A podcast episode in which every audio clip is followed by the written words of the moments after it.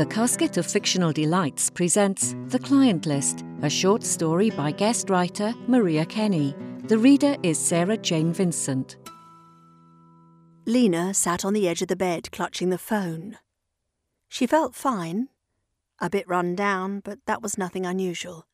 She kept strange hours. She stood up and took a pen and paper from the top drawer of her dressing table. She examined her reflection in the mirror. She looked okay, a bit peaky, but again this was normal for her. She began her list of names. Tom. She smiled. Poor old Tom. She saw him yesterday. He had told her his wife was making masks for the grandkids. Harry Potter ones, he said, as she helped him onto the bed. I love Harry Potter, Lena had said. I'll see about getting you one, he said, winking and touching his nose. Lena laughed and clapped her hands, which caused Tom to laugh and then to cough. Lena sat behind him, rubbing his back, his skin moving with her palm.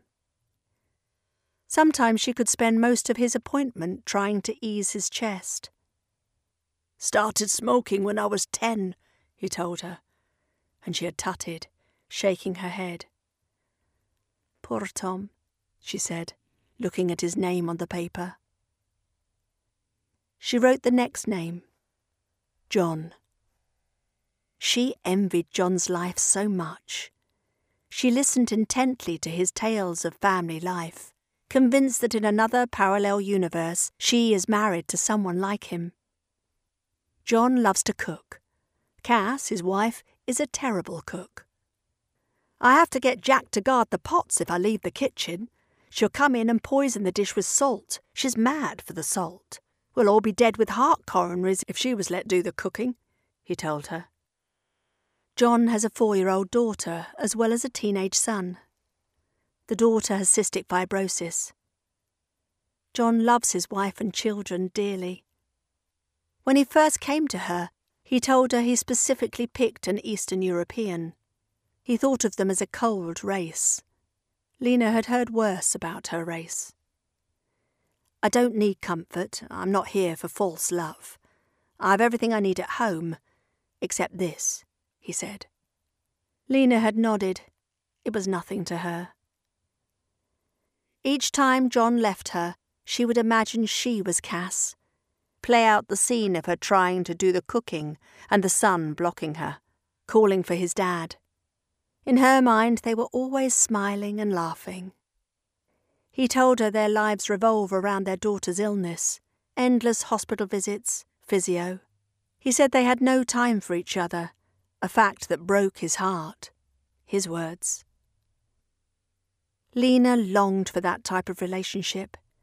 She longed for a lot she didn't speak of. Sitting on the edge of her bed, she continued her list. She wrote Morris on the page and stopped. Morris.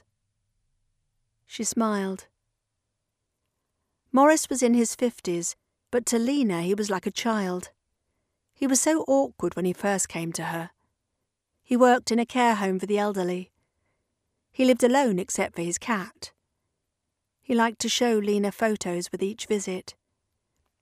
Lena was not a cat person. It had taken several visits before Morris had relaxed with her. He was now her most regular client. She liked him. He didn't say much, was no trouble. Some of her clients could be mean. She counted the names on her list twenty seven. She sighed and made her way downstairs. Oscar looked up from his phone when she walked into the kitchen. Food? he said.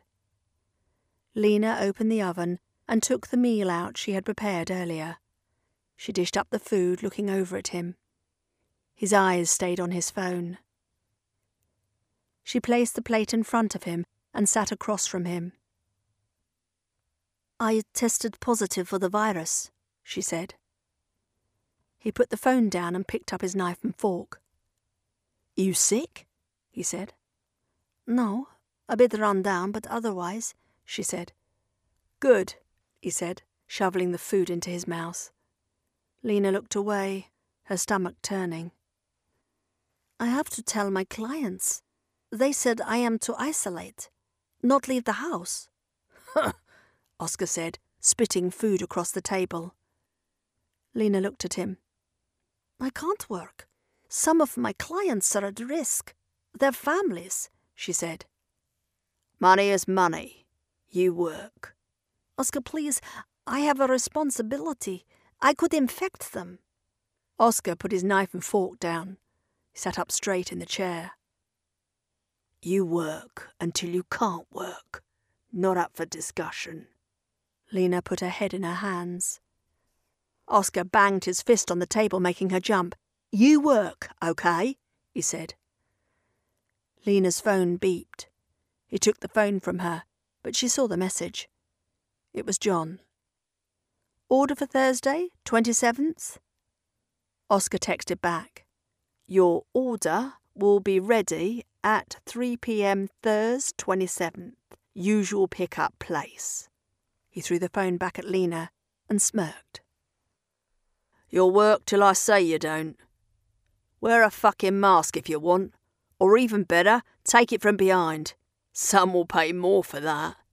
He laughed, then stopped as quickly. He waved her away. Get yourself ready. Tell the other girls too. I have some guys coming over later. Empty heads, but pockets full of money. Lena stood up. It's going to be a good night he said. The client list was written by Maria Kenny and read by Sarah Jane Vincent. There are more short stories and flash fiction on the website, thecasket.co.uk. The Casket of Fictional Delights podcasts are also available on iTunes, Amazon Music Podcasts, Spotify, Google Podcasts, and many others. Thank you for listening.